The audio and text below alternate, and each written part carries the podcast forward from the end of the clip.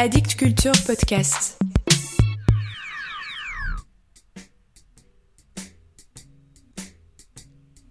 Salut à vous.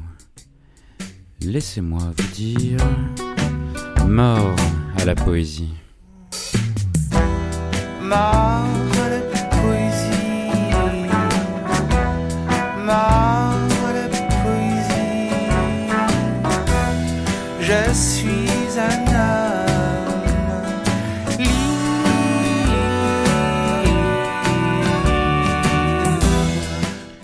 Pour économiser notre bilan carbone, nous allons rester sur le continent américain, juste nous déplacer de 1400 miles vers le nord-est pour rejoindre Ottawa, ville de naissance de Margaret Atwood. Vous connaissez certainement son nom.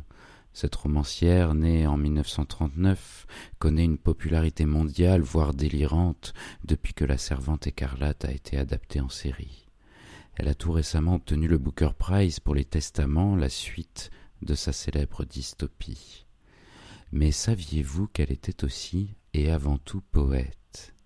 Les éditions Bruno Doucet ont bien fait de nous le rappeler en publiant tout récemment le volume Laisse-moi te dire, rassemblant une sélection de poèmes écrits par Atwood entre 1964 et 1974, soit plus de dix ans avant l'écriture de La Servante écarlate.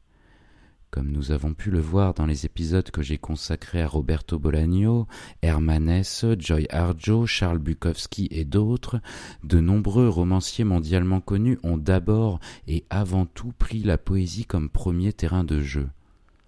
À bien y penser, c'est assez étrange le décalage avec la France, où très rares sont les romanciers à écrire aussi des poèmes. Ça mérite sûrement une thèse. Bref, les poèmes d'Atwood présents dans ce recueil, dans une traduction de Christine Evin, sont intemporels. Amour et nature sont au centre de ses préoccupations, et ses aficionados trouveront les germes de son univers romanesque. Comme je suis sympa, je vous en lis trois. Écoutez. C'est moi sur la photographie. Elle a été prise il y a quelque temps. À première vue, on dirait une photo ratée, des lignes floues et des points gris qui se confondent avec la trame du papier. Ensuite, en regardant de plus près, vous verrez dans le coin gauche quelque chose qui ressemble à une branche, le haut d'un arbre, baume ou épinette, qui dépasse, et sur la droite, à mi-hauteur, de ce qui doit être une pente douce, une petite maison en bois. À l'arrière-plan, il y a un lac et au-delà quelques petites collines. La photographie a été prise le jour après que je me suis noyé. Je suis dans le lac, au centre de la photo, juste sous la surface. Il est difficile de me situer précisément ou de dire si je suis grande ou petite, L'effet de l'eau sur la lumière est une distorsion, mais si vous regardez assez longtemps, à force, vous finirez par me voir. Élégie pour les tortues géantes. Laissons les autres prier pour le pigeon voyageur, le dodo, la grue huppée, l'esquimau.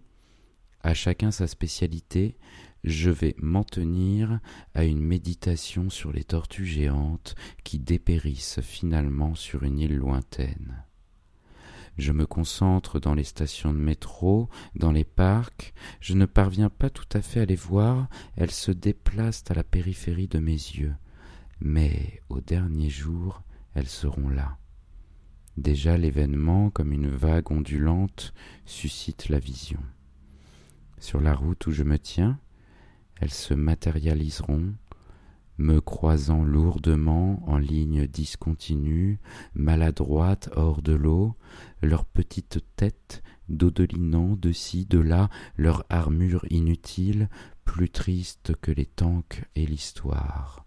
L'océan et la lumière paralysés dans leurs yeux clos, elles gravissent péniblement les marches, sous les arches, vers les cubes en verre des autels où les dieux fragiles sont conservés, reliques de ce que nous avons détruit, nos symboles sacrés et obsolètes. Et enfin, pour finir, de plus en plus. De plus en plus fréquemment, les contours de mon corps s'estompent et je deviens désir de m'assimiler au monde, y compris à toi, si possible par la peau, comme le tour de passe-passe d'une plante avec l'oxygène, et de vivre d'un feu inoffensif. Je ne te dévorerai pas, ni ne t'achèverai, tu serais encore là autour de moi, aussi entier que l'air.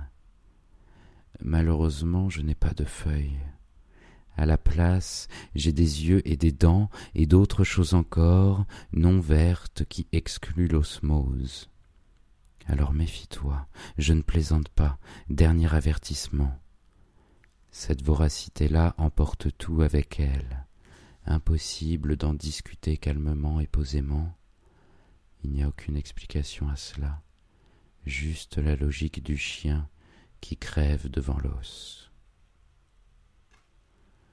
Voilà pour aujourd'hui.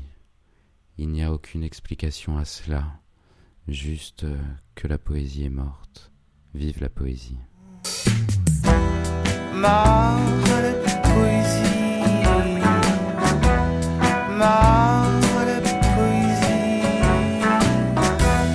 Je suis